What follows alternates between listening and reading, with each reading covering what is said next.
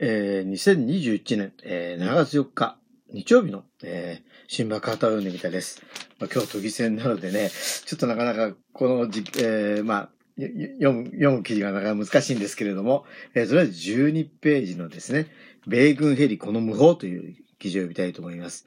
えー、新宿ビルとの高度差88メートル。米軍横田基地東京都所属の UH-1 多用とヘリが都心で低空飛行を繰り返している問題で、本市が6月25日に JR 新宿駅上空付近で撮影した UH-1N と航空法が定めるヘリから半径600メートル以内にある最も高い建物との高度差が87プラスマイナス2メートルだったことが分かりましたと。えー、航空法300メートル以上日米、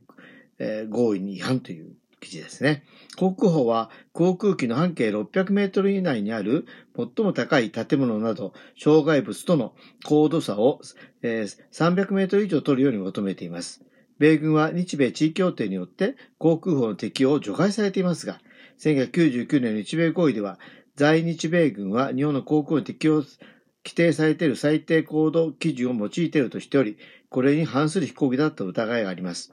本市は撮影したヘリの画像をもとに、低空飛行解析センター、えー、大野智久代表に解析を依頼。カメラからヘリまでの直線距離、方位、えー、陽角を測定し、国土地理院や地図を用いてヘリ、えー、最も高い建物である新宿三井ビルディングの標高、海抜、高度を求め、をそれぞれ求めました。その、その結果、ヘリの標高は351メートル、新宿三井ビルディングは同263メートル、その差は87プラスマイナス2メートル、約88メートルしかありませんでした。低空飛行解析センターの大野代表は、首都のど真ん中で航空法、日米合意に違反する飛行を明らかにしたのは初めてだと思う。えー、国や東京都は自ら、